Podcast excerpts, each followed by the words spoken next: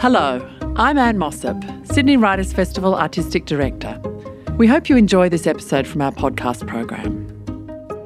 Well, hello. Good afternoon and welcome to Sydney Writers' Festival. My name is Belinda Dunstan and I am delighted to welcome you here to our session today entitled Keeping Tech in Check. Today, I hope you will all have the opportunity to have your minds changed and to hear about how other intelligences are already changing the way that we think and live. I'd like to begin by acknowledging the Gadigal of the Eora Nation, the traditional custodians of this land. I acknowledge country, its agency, autonomy, and inherent intelligence. As we gather on Gadigal land to explore contemporary issues in technology, I'd like to read to you from a paper by Professor Angie Abdilla and her colleagues entitled Out of the Black Box, Indigenous Protocols for AI, which reads, "For Indigenous peoples, the land or country is not separate from who we are. And if cared for differently and understood as a shared national resource, it is an infinitely bountiful gift that provides for all our needs. External rules and regulations to protect the land are not needed since the love of the land is inherent within.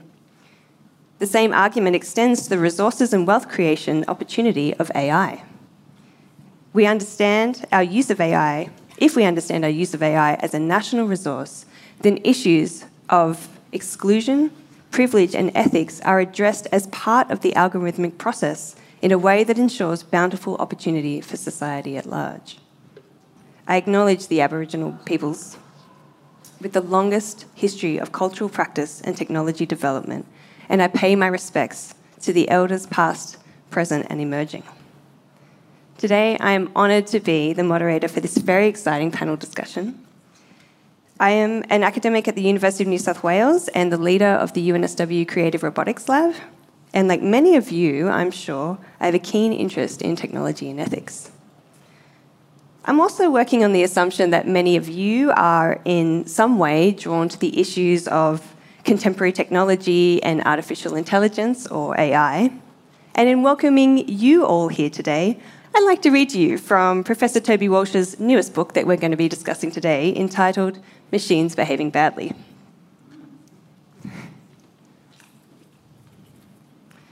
Toby says,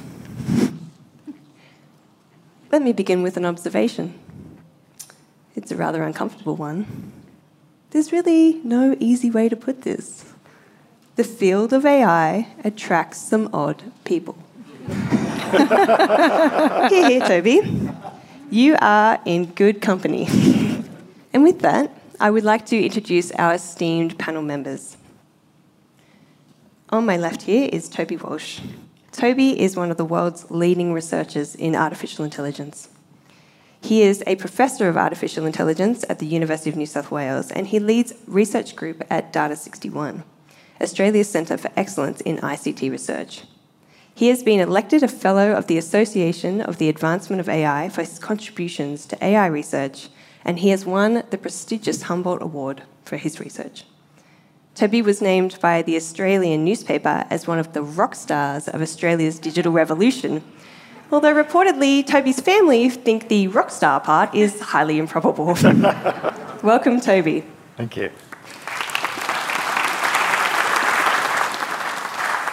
Next we have Elise Bowen.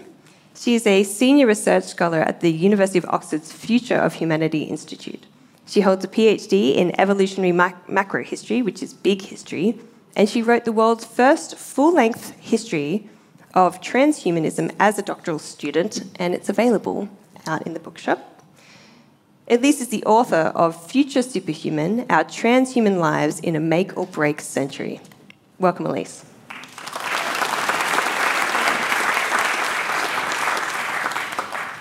Angie Abdilla is a Palawa Trawlwoolway woman, and she is the founder and CEO of Old Ways New. She works with Indigenous knowledges and systems in the design of places, experiences, and deep technologies. Angie is a professor of practice at the UNSW Faculty of Art, Design and Architecture, and she is a member of the Global Futures Council on Artificial Intelligence for Humanity as part of the World Economic Forum.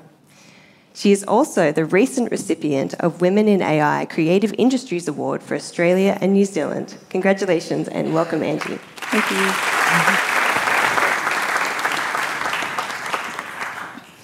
So in the last month, I have had the privilege of reading publications from all three of our panellists of what they feel the future of technology and humanity and those intersections may be or may need to be. I feel obliged to confide, dear audience, at this juncture, that their accounts are somewhat conflicting. So, let us begin the questions, not with a whimper, but with a bang. Elise. Hello. Hello. Elise, you describe the human race, loosely, as hopelessly upright, hopelessly limited, upright, ape-brained meat sacks that fight, fuck, give birth to bowling balls and then die. And you say that unless we upgrade our cognitive functions to a more than human state, there's a good chance that we will exit this blue marbled stage watching cat videos while the world burns. Well, look, while this doesn't sound like high praise for humanity, you seem hell-bent on saving it through what you've entitled, transhumanism. And for people who were like me before I read your book and don't know what transhumanism is, can you please tell us what it is and how you feel it can save us in what you describe as a make-or-break century? Yes, sure. So to the pickle that we've just heard described, it's all true, I promise you. We don't want to believe it's true, and it's a very, very confronting thing to start thinking about. The idea that potentially we are living in a make-or-break century or at the hinge of history. What are the odds? The odds that any of you here were born at all were so staggeringly remote. What are the odds that you won that lottery twice and became a doubly improbable person who also happens to live at the very time in which humanity either makes its ascent to something new, using advanced technologies, using advanced science to upgrade our intelligence, to upgrade our cognitive functions, to upgrade the spectrum of human emotion and experience. Or, if we get that wrong, we're living in the century in which we're very likely to see big regresses, big existential risks come to pass. And the reason for that is because we are sitting on so many advanced, dangerous technologies that, with those ape brains that Belinda was talking about, we unfortunately don't know how to wield them. We are talking about systems that are so complex that we can barely wrap our heads around them. And what we're sitting on at the moment, we all know we are sitting on 70 years of nuclear weapons that we've lucked our way through. We are sitting on AI that's getting smarter almost by the hour at this point. It's been a huge month in progress towards artificial general intelligence. We're sitting on bioweapon capabilities that are getting easier to wield with less and less money and less training. And then, of course, there is that kind of iceberg on the horizon, which is climate change. This is an incredible amount to juggle. And so my argument is we can't keep sitting in this status quo in perpetuity. We like to think we can, and we desperately want to just, after this session, go think about what we're going to have for lunch and talk about the election and distract ourselves with comforting things that operate at the human scale, things that feel comprehensible, that we can connect to, that can take us out of this large existential quandary that we face. And so I think the reason we need to start thinking like transhumanists is because we are at the hinge of history. This is potentially either the best or the worst of times. And so what transhumanism really is all about is using advanced science and technology to take what's great about humanity, to take intelligence, to take the pursuit of knowledge, to take the aspiration to unravel the mysteries of the universe, to conquer disease, to ameliorate suffering, and to put as much of our energy towards that project as possible. And I believe that is the most noble and most imperative goal of our times. Can I somewhat disagree? The smartest person one of the smartest people I've ever met was Peter Norvig, who's the head of research at Google. And he had a lovely example, and he said, I think he's incredibly smart. He said, we take a problem like the Middle East. He said, I get the feeling if I stopped longer and thought about it, or smarter minds thought about this problem, we're not going to come up with a solution. It's not our intelligence that's going to solve that problem, it's our humanity. And it's not more intelligence we need, it's more humanity.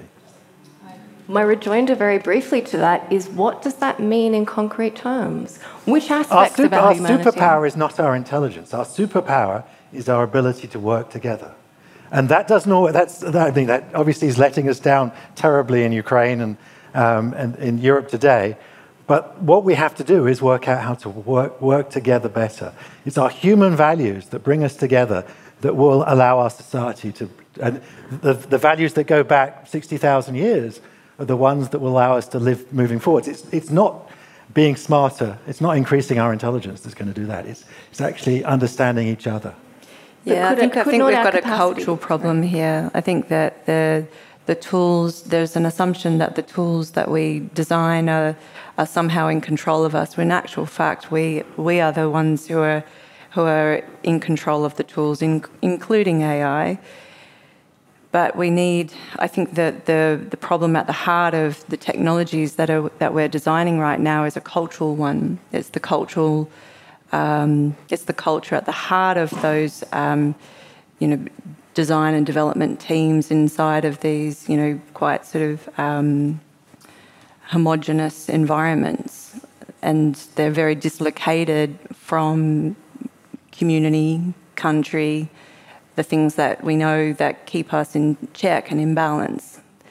That's, I think, there's nothing wrong with aspiring to technologies being intelligent, and for us to have intelligent technologies to have a place within our society. But it's understanding how do we situate them within our society, and how do we ensure we do that with some considered governance and regulation.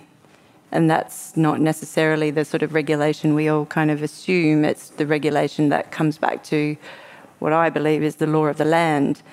That's the sort of regulation we need, a different type of governance and different types of conversations around ethics. There's a lot of assumptions around, Western when we talk about ethics, that it's Western ethics. So the cultural issue that most of the technology corporations are experiencing are so profound, but it's not. I don't think it's the technology that's the problem. It's the culture in which they foster. Mm. Angie, your research centres around an approach you call country-centred design. Can you just tell us a little bit more about what that is and what you think it can offer to contemporary technology development?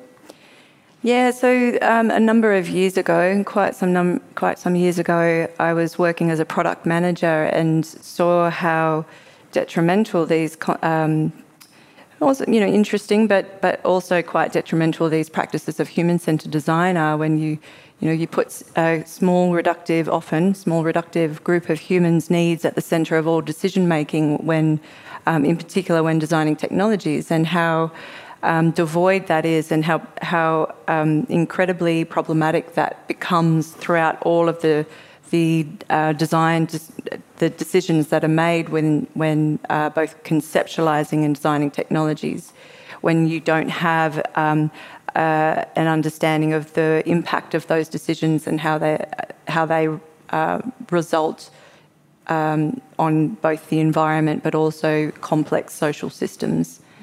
And so, when thinking about all of the issues that kind of really come from those practices, I thought there's a need for us to explore a different way of working. And so that's where this, in the beginning, it was really a framework. And what we've done over the last 8 years is expand that out into a fully fledged methodology that looks at the role of country, but also that the need to work with different cultural authority related to whose country you're on in a design process that enables a more complex set of different, I guess, factors to be included within the design process. Mm. I do want to come back to that as well, Angie. I just want to give Toby another chance to pick up on his comment here. So, Toby, I did observe in your book that you share similar concerns with Elise about the crucial point in time in which humanity finds itself. And I think this is summarised well by your quote from Norbert Weiner, who says, "The hour is very late, and the choice of good and evil knocks at our door." But you come to quite starkly different conclusions about the future of humanity and machines. Spoiler alert, some of the concluding lines of Toby's book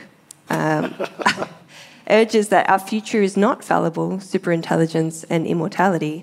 That is the future of our machines. Our future is the opposite, ever fallible and mortal. Can you tell us a bit more about what it is in your research that lends you to that perspective that humans will always be humans and machines will always be machines? Yeah, I think it's two things. One is that by trying to replicate some of our ability, some of our intelligence in machines, it will give us a greater insight into our own values. Trying to program machines to reflect human values will require us to be more precise about what those values are, because machines are very literal devices. And secondly, and I think actually more importantly, and we already see this, I think, starting to appear in our culture, which is that the thing that will distinguish us from machines, the things that machines don't do well, will become more and more important to our society. And they're all about our social interactions. They're all about our society, our community. Those are things that machines are not going. Machines don't have our social intelligence. They don't have our emotional intelligence. It's not clear that they ever will. And those are the things that we value most. Those are the things in the last 2 years during the deaths and the terrible things that have happened in the pandemic, the things that we realized that we missed most. What was being able to meet other people, being able to be, it's wonderful to be in a room full of people again and to share those stories with people. Those are the things that we realized that were most valuable to us. And if the machines take over some of the sweat and take on some of those difficult problems, that's great. But the things that we will always value most are the community that we have around us and our society and touching the land that we're on. Mm. I did notice a kind of consistent topic of values and issues of equality and democracy that ran through the writing of all three of our panellists. So I do want to move on to talking about that. Toby, I'll come back to you. Recently on UNSW's 10-Minute Genius, and also in your book, you remark on growing issues of what you've entitled stupid intelligence, referring to issues of inequality, sexism, racial discrimination and other biases being amplified by the use of algorithms in determining important outcomes for people's lives, from things like HSC results through to the probability of readmittance into the incarceration system. So can you tell us just a little bit more on that, about your observations that algorithms inherit the flaws of the systems into which they are placed, I think is... Yes, well, and there are a number of ways that comes out. One is because most of this is machine learning algorithms that are trained on data, and data by its very nature is historical. It reflects the system in which it was captured, and if that system had racism or sexism in it, which sadly, many of our systems still have too much racism, too much sexism, they will just reflect that. And worse than that, well, they're worse than humans. At least you can hold humans accountable, and you can ask humans for explanations. These tend to be black box systems that are very difficult to inspect. And so they will tend to perpetuate and even possibly amplify the biases that we've been trying to get out of our society. And then I'm sure we're going to come to this in a second. Then the second point is that it's the rather odd group of people building the systems. Many of them are white. Call it the sea of white dudes. Melanie Mitchell, who's famously head of ethics at Google, who was famously fired as head of ethics at Google quite recently, came up with the phrase the sea of dudes, or the sea of white dudes, because it is unfortunately still mostly white male people like myself. And unfortunately, the dial hasn't moved much. There's about 20% women in the field. There's a disproportionate few number of people of colour and people of any minority. And that, unfortunately, is not changing. And that means we end up, there's plentiful evidence that the right questions aren't being asked. Mm. And that it would be much better if we had more diverse teams, a more inclusive product would be built if we did. It's really refreshing to sit on a panel that isn't just white dudes. Yes. Talking about technology. How exciting is that? Elise, you also are really concerned with emerging issues of inequality, and you state that low status, low skilled and low IQ, or the un or underemployed, have the weakest buy-in to reality and will face the greatest obstacles in the near future. Can you tell me about that observation and also what you see as most key to minimising this growth in inequality in this future that you see as fast approaching? Sure. So this is in context. This is in a chapter called The Post-Work Society. So it's about the big economic transitions that we're going through. And it's expressing a little bit of frustration that I often feel when you hear politicians obfuscate on the issue of the future of work. They're very big on telling you on episodes of Q&A about job creation and jobs and growth and how there's going to be wonderful opportunities for your kids and your grandkids. And they skirt over the details, the fine details of what those jobs are going to be and who is going to be capable of doing them. So what we're seeing is the rise of a knowledge economy, where there is ever more of a winner-takes-all situation, ever more zero-sum games, not just in the workforce itself, but in the dating and sexual marketplace, in the status games of the world, whether it's the upper echelons of law, academia, entrances into the Ivy League of the universities. There is a burgeoning middle class competing for fewer and fewer positions, and that is creating tremendous anxiety, that is creating a situation where even in this world of radical abundance, even in this world where we are saturated by an embarrassment of riches, of entertainment and information, we still feel discombobulated. And I believe the reason we still feel discombobulated is because we have Paleolithic brains in a modern world that is evolving culturally and technologically faster than we can adapt to that world. And to cycle back around to the point about inequality, I think one of the most immediate challenges facing Western democratic societies who are at kind of the forefront of considerations of universal basic income and welfare reform is that there are going to be not necessarily fewer and fewer jobs that anyone can do, but fewer and fewer jobs that are stable, that are well remunerated, that attract social status, that stop young people from feeling like they're growing up in a state of precarity, that there is no ability to plan for a normative 20th century life script anymore. And with 60% of young people now entering bachelor's degrees, we're deflating the currency of university graduation, and we're hyperinflating that currency so that more and more people are in higher education for longer at enormous opportunity costs. And then we've got a different situation going on with people who are not going to university. And I think the thing that we're unwilling to talk about in society, it's a really uncomfortable truth, but not all humans are created equal. Not everybody is as intelligent as everybody else, and not everybody is capable of doing a coding boot camp and learning to just knuckle down for 4 years and go get a job at Google and make big bucks. That isn't realistic. So we need to start planning now in an age where automation is ramping up. We have a pandemic that is accelerating the pace of automation and the imperative to automate, as are the aging populations around the world. We need policies that actually speak honestly to this issue and say, how are we going to reframe our lives? How are we going to re-inject meaning, purpose, and everything that Toby is talking about, everything that is good about humanity and human connection? We need to stop funneling young people into this credentialing arms race where everything they do is stripped away from human meaning and connection and purpose, and it's all about careerism and making money to justify their right to exist. Okay. Angie, can I pass to you? Did you want to comment on that, or should we? I've got a specific question for you, Angie, and it's also on the issue of democracy and ethics and equality.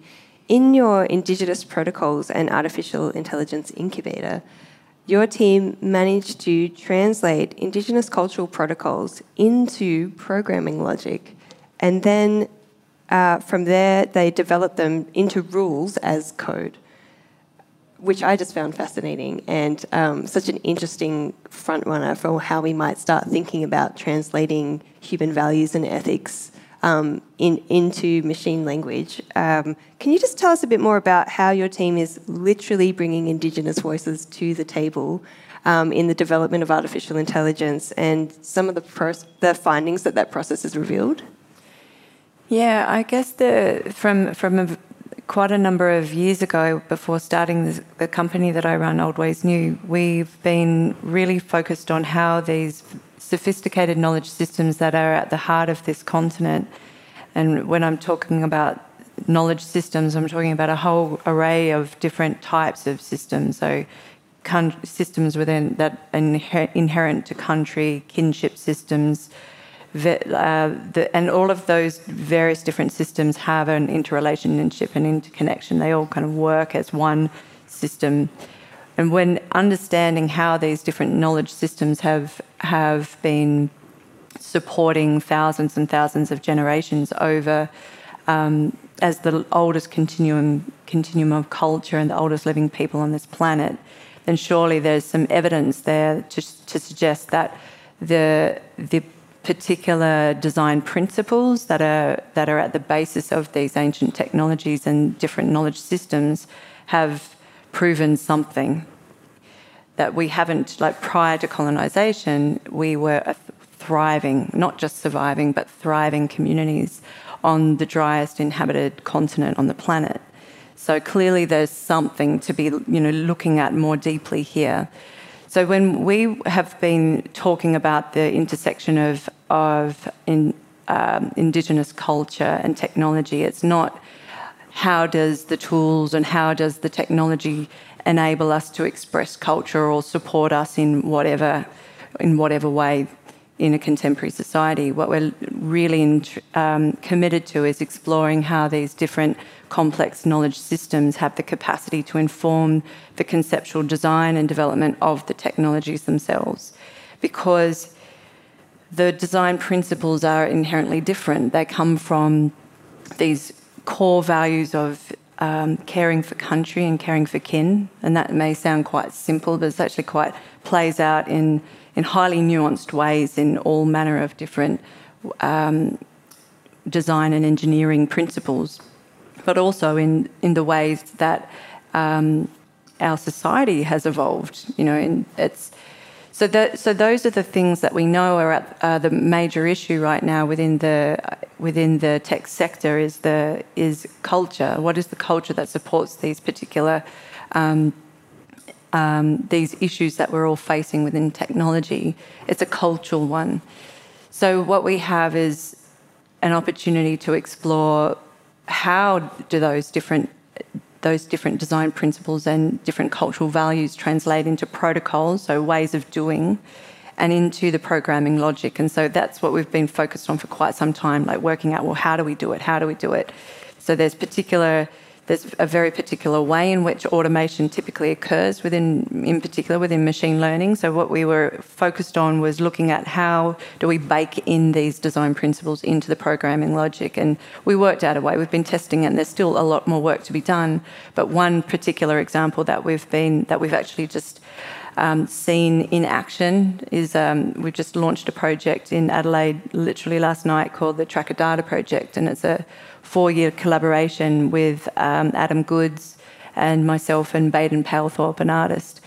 And over that 4 years, we've been looking at how Adam's player tracker data, which is, over 8 years of his career, the last 8 years of his career, was able to enable us to explore the different cultural nuances within that data set. So typically this is data that's come from a performance management tool designed to support, how these you know, particular assets to the league are managed.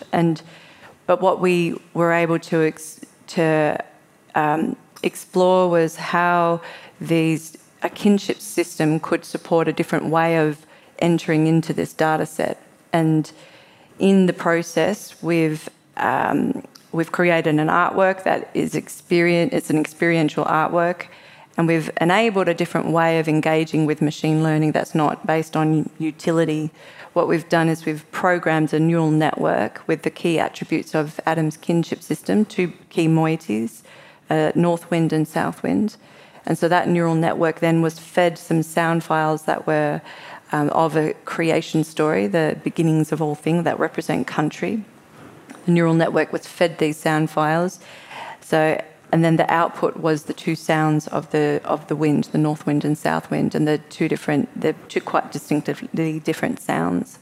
And so what the example shows is there's a way of using machine learning that enables an output that has been based on cultural values and protocols. And that's just, you know, that's of course an experiential way of testing how this works, but it can also work, I think, in a different environment. Like, we're also testing the same framework that you mentioned with the World Economic Forum's Global Future Council. So we're designing a framework right now, which is going to be informing world leaders and the tech sector on the various different phases within an AI life cycle. And so that's the same principle, essentially. So you have two very quite different examples of a conceptual artwork that's based on very strong cultural principles and values, and a framework that's going to be supporting the tech sector and world leaders.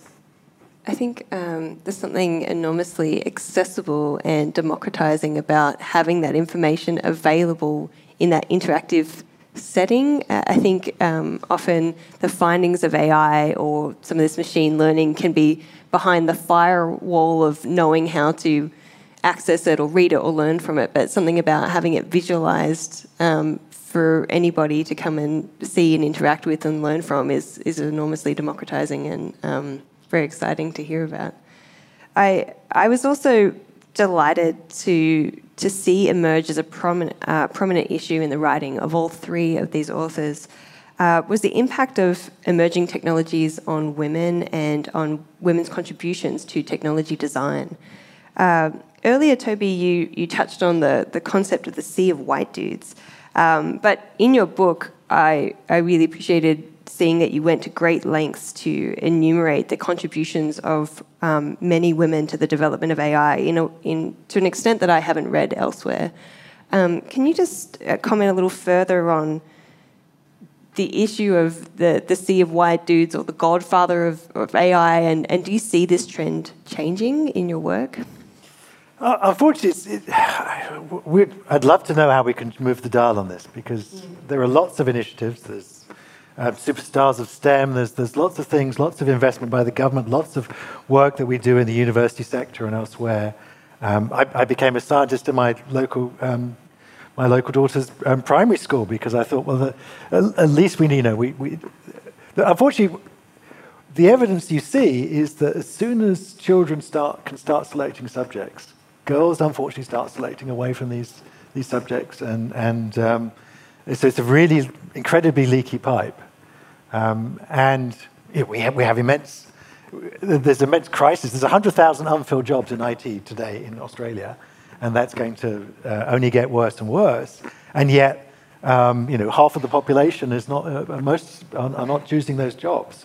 And equally, we come back to the issues of inclusivity and diversity, which is the product.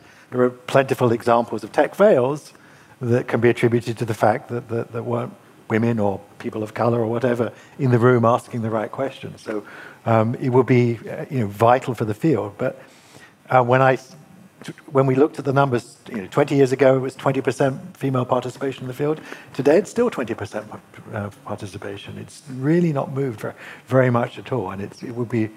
It's hard to know what we have to do. I mean, one thing's obvious. For example, we need better role models, right? So role models are really influential, but when the media portrays people in this field, it's always, you know, white male people like myself, and it doesn't, you know, Hollywood doesn't paint a very good story of us. So maybe we need better script writers. I'll give Hollywood a call and get them to start the ball rolling. Or, you know what, but TV as well. I mean, let's not just blame Hollywood. It's also the same in TV. But again, I mean, you know, TV doesn't, you know, have enough scientists in it. It's always so disappointing. Or when the Sydney Morning Herald puts out, you know, the power movers of our society, there's barely a scientist on the list. And yet, what got us out of, what is getting us out of the pandemic was scientists. It was scientists who were advising us on epidemiology. It was scientists who were inventing the vaccines. It was scientists who were building the tracking apps. It wasn't the politicians. And it's also really important to go back and think about the role of story in the relation to creation. You know, they talked about Hollywood, but if you go back further, the role of story and how we tell those stories and how we imagine the future is actually critical. How we remember, how we reflect on the past, but also how we tell stories into the future. Like that, we do need better stories about the future of AI. We do need better stories about the role of women within technology. But I think it's also really important to remember that it's the culture within those particular environments that also needs to shift, because diversity and inclusion is often quite a flattened experience when you're actually working in the centre of it. And often it gets reduced to, you know, more brown-skinned people working within the machine or more women, but not necessarily understanding or how you facilitate a space, a healthy working environment to enable cultural diversity to inform the different design decisions, but also the different practices that, that can come from those culturally diverse environments. Mm. Elise, from your perspective, what's it been like for you coming up in a male-dominated field? Do you experience that to the same extent, or do you see that changing in your peers and the people around you? Well, to be really clear, I'm not a scientist. I've spent most of my career in humanities departments. I'm currently employed by a philosophy department at the University of Oxford. That is a male-dominated workplace. And I'm somebody who, to be perfectly honest, is not the least bit interested in what colour skin my peers have, what genitals or sex or chromosomes they have. I'm interested in the content of their character and the substance of their ideas. I absolutely buy what Toby and Angie are saying, that as a general principle, adding diversity into problem solving and intellectual culture is a good and important thing, and it should be encouraged. But I do wonder when we talk about, well, how do we get from 20% to a higher number? My question is, what's the objective of the higher number? And where are we hoping to get? And what might the knock-on consequences be? So if we had better role models, my first question is, if society was saturated with whiz-bang stories of wonderful female AI engineers and scientists and astronauts, would a cascade of young women think, great, I'm going to sign up for a computer science degree? My instinct is no, and I think there are really strong biological reasons why we're very unlikely to ever see anything resembling 50-50 in computer science departments, engineering departments, and math departments. I totally disagree. I think you have to be able to see to become. Like, if you can't see, then it's almost impossible to imagine that you have a place and a role within that world.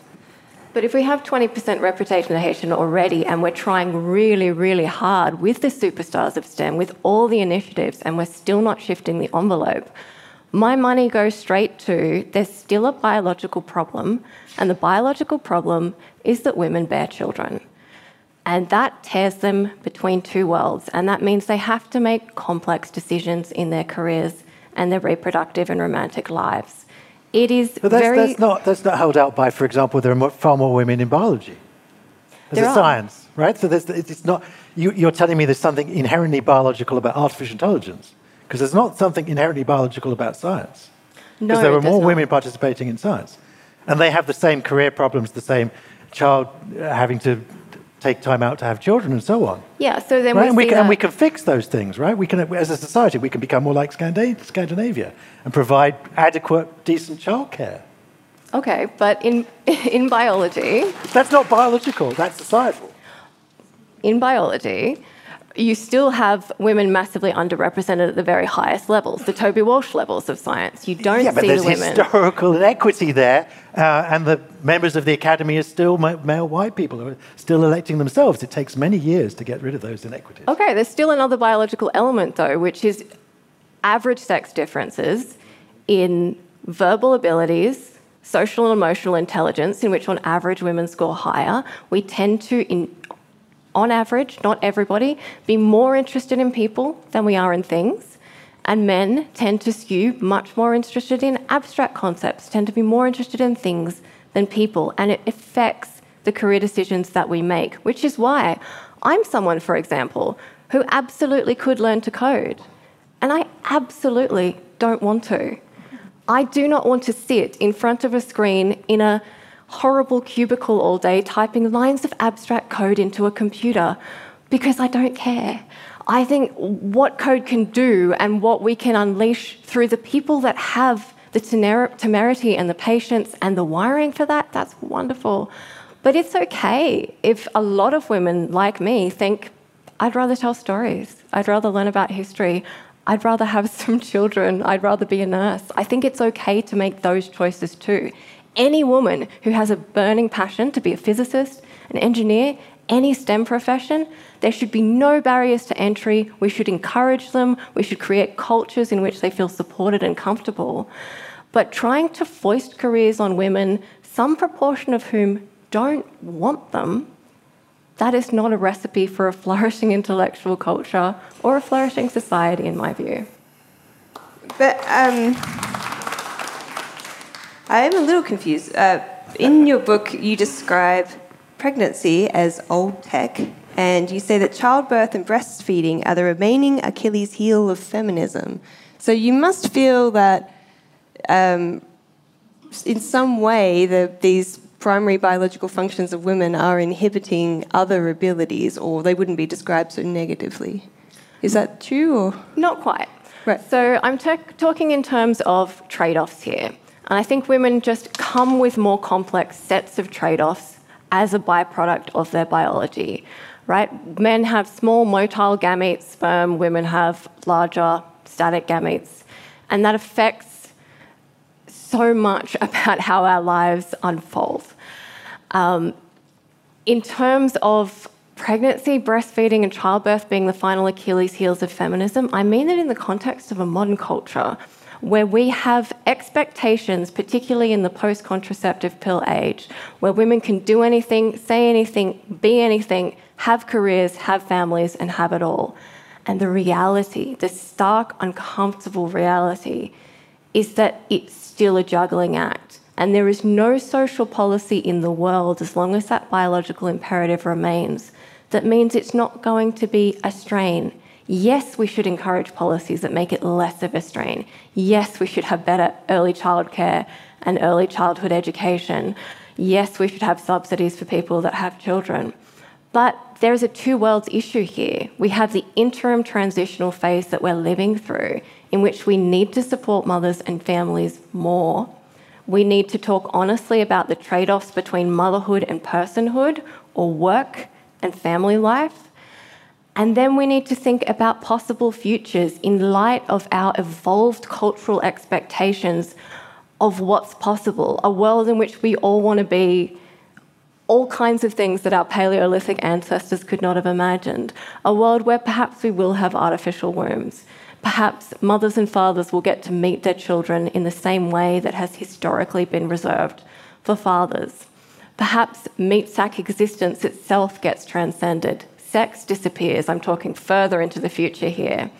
But this is all in context. When I talk about pregnancy and childbirth... But when you put aside pregnancy, right, and we could go down artificial pregnancy and that route, but once the child is born, it's no longer a biological difference between men and women. If we organize our society, and we look again to what happens in Scandinavian countries, you can organise a society so men or women can take equal responsibility. There's but nothing... they don't, even in Scandinavia. It doesn't. They don't take equal paternity and paternity. That's not a biological choice, that's a societal choice. Mothers, hands up if you think when your child was born... it was a level playing field with the father. It's not a level playing field. It's not biological.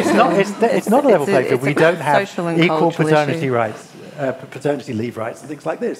And there isn't the culture, there isn't the support to say that if you want to take a time out, men are not supported in the way that women are poorly supported in the way. But that's all about society. There's not inherent biology to that. Yeah. You know, I think what we should be talking about is this concept of waged work is a really recent phenomenon, and it's if you think back to prior the industrial revolution, the types of ways that communities were organised and how we were working was fundamentally different. And if you go back even further and look at all sorts of other different indigenous cultures. There's no concept of waged work. There are different cultural responsibilities and there's different ways of understanding natural resource management and the distribution of wealth, the distribution of resources so that you have a fair and equitable society that is based on some core principles about living within your means and living with some responsibility and sustainability. Sustainability and the care of what you have now and planting the seeds for future generations. So these I think the problem right now that we're facing has so much of it comes back to the assumed business models that are at the heart of all of these different types of technologies, but also the society, the policies that we're living within. And it's based on this assumption that we need to create more accumulation instead of distribution. Hmm. What work is the only truly obscene four-letter word? I mean, there's a bit in my book where I talk about people forget the weekend is an invention of the Industrial Revolution. Why is it that we get Saturday and Sunday off? Well, that's because the benefits of automation brought around the invention of the steam engine and electrification allowed workers, first of all in the northeast of England, to demand Sunday off to go to church, and then with greater productivity to demand Saturday off. But if you look at various indigenous cultures, when food is plentiful, they don't work all the time. They sit around and do more pleasant things. And this idea that we have to keep accumulating wealth and growth at all costs.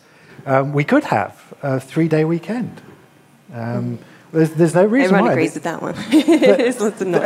And there are experiments in New Zealand, companies in New Zealand and the UK, trialling a 3-day weekend and discovering two really important facts. One is that people are just as productive in 4 days of work as 5, so you don't have to pay them any less. They can afford to live just as well. And secondly, and who would have imagined this, they're happier. They spend more time with their families. They spend more time in their communities. They spend more time fishing or making art or whatever it is that's important to them, not feeding and clothing themselves. Yeah. Those are the sorts of choices that technology could bring us and buy us, the future that we could choose. Yeah, I mean, we were so close to achieving the universal basic income by default through COVID. We've been so close. Like COVID has brought has revealed a whole array of different types of opportunities that have, unfortunately, they seem to be a bit of a distant memory now. But there was the moment was there. All of a sudden we could have shifted the how we demonize a whole section of our community for not having work into a whole different type of culture that supports a very different way of inclusivity and diversity within our community and being able to put meaning back into people's lives by not demonising people because to discover there's not enough to go around. Those people who are on the poverty line were their mental health improved dramatically, anxiety dropped, and these people were given an opportunity to actually make something with their lives for once. Mm-hmm. I'm so sorry to bring things to a close. We've got 10 minutes remaining. I have to say I'm so encouraged to see such healthy debate on what are obviously incredibly important and ripe issues that are emerging at the moment. And this is what needs to happen. And I'm very encouraged to see a diversity of voices boldly debating these issues. We have 9 minutes, and I'm sure many of you have questions. If you do, please make your way to the front to this lovely gentleman who has a microphone, and we can take a couple of questions to the panel. Please. To the panel, I want to ask you, in the Balancing Act, could they do something like an experiment of Foogle? I said female Google, where Google takes a section and lets just women, let all the women do something amazing and do the same jobs, and then have a positive competitive nature as opposed to just what's negative. What do you think? Sounds a fun experiment. I suspect that the men in charge are going to be desperately worried at the idea. The women are going to do so much better, so best not to let them try. That's a good thing. At least we'll be surviving. Yes. Mm. I do agree that we need to continue to move in equity before we achieve equality, and making space as an opportunity for voices that haven't historically been heard on these matters. Do we have any further questions? Yes, please, come on down. Thank you for rousing and very respectful debate. I feel like that's really hard to achieve in a public context, so thank you for doing that. My question, I feel like you guys have kind of covered this, but I kind of wanted to see if there was a way I could ask a question that could ground the discussion. But so my question was this, I'll try and be succinct. Yuval Noah Harari's talked a lot about the idea of something that Toby mentioned before, which is black boxes. So structures in AI where there is this degree to which technological development is far outstripping our capacity to actually work within the parameters of what we're developing. And I get concerned about the idea that are we wearing the clothes or are the clothes wearing us? So you have such a diversity of perspectives and intelligence and knowledge. And I don't know if I could hope to try and distill any of that. But my question was, do you each have like a practical suggestion for how we deal with the idea of both moving forward in intelligence and in moving forward in terms of how we interface with the idea of technology, developing beyond our potential? 1 minute each. Sorry. We need to... Thanks, Miss. Humans in the loop. We need to keep humans in the loop so that there are no mysterious black boxes, but not only humans in the loop, we need to centre country in the designing of these technologies. So actually factor in, like, how are these decisions being made affecting our environment and all of the different complex systems at play all the time, every single decision. Thank you, Angie. Literally humans in the loop. Chips in your brain, people. So if you do not want to be left behind, there needs to be some way of augmenting the ape brain, the human intelligence, because prognosticating about how we just rip something wonderful out of our innate humanity that's somehow going to rescue us at the last second, not going to work. Either AI systems become general intelligent, become super intelligent and supersede us, just go off on their own, or we make some attempt to integrate with them. I think there's some decisions we should just never give to machines. And we should thank, you know, authors like George Orwell, Aldous Huxley, who've painted the dystopian future that you will end up in if you hand some of those really critical decisions to machines. And so there are some places where we should never, even if machines can do this, even if machines can make better decisions, even if a machine could better decide who's going to commit a crime or whatever, we should still not hand those decisions to machines, because that will be giving up our essential humanity. That assumes we're in control. And secondly, like all human institutions, we embed those machines in institutions that protect us. We have institutions that protect us from other humans. And humans aren't particularly transparent. I put my life in the hands of my doctor, and she's not transparent. But I know there is an institution around her, systems in place, that I can put my trust in her. And equally, we need those institutions around the artificial intelligence that is maybe helping us, so that we can put our lives without having them, even though they're black boxes and we don't trust them. Mm. I did warn you that they were conflicting opinions. So look, we've got time for 1 minute question, please. Okay. I don't know how quick you can answer this, but I am fascinated by the idea of like biological or social implications of gender and our relationship to technology, right? So I guess, do you think there will be a time in the future where this effect, biological or social, effect of gender will be nullified? Makes sense? Yes. Yes, I do. Yeah, I think we're in a transition phase where we're seeing that. Like socially, culturally, we're playing with gender more and more, and we're embracing a greater fluidity that I believe is not merely just where we're going to plateau. I believe that this is a harbinger of a larger transition in which we use ever more advanced technologies to reconfigure our relationship to love, sex, embodiment, and gender itself. And it's eminently plausible that we reach a state where we're either uploaded beings or we've been superseded by AI systems in which the concept of gender is minimally relevant or has become obsolete. Thank you so much, Elise. I hope today has offered you all some insight into the incredibly diverse and difficult discussions that are taking place in research tackling some of humanity's newest problems. If you are interested in reading a little bit more about either of Toby or Elise's perspective, you can find these publications, and I believe there are links online as well to Angie's publications. They will be available for signing books after the panel. I would like to offer a huge thank you to our panel members for their generosity in sharing their time and thoughts with us today. Thank you so much, panel.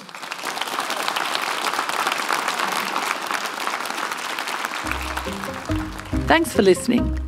If you enjoyed this podcast, please remember to subscribe and to rate our channel.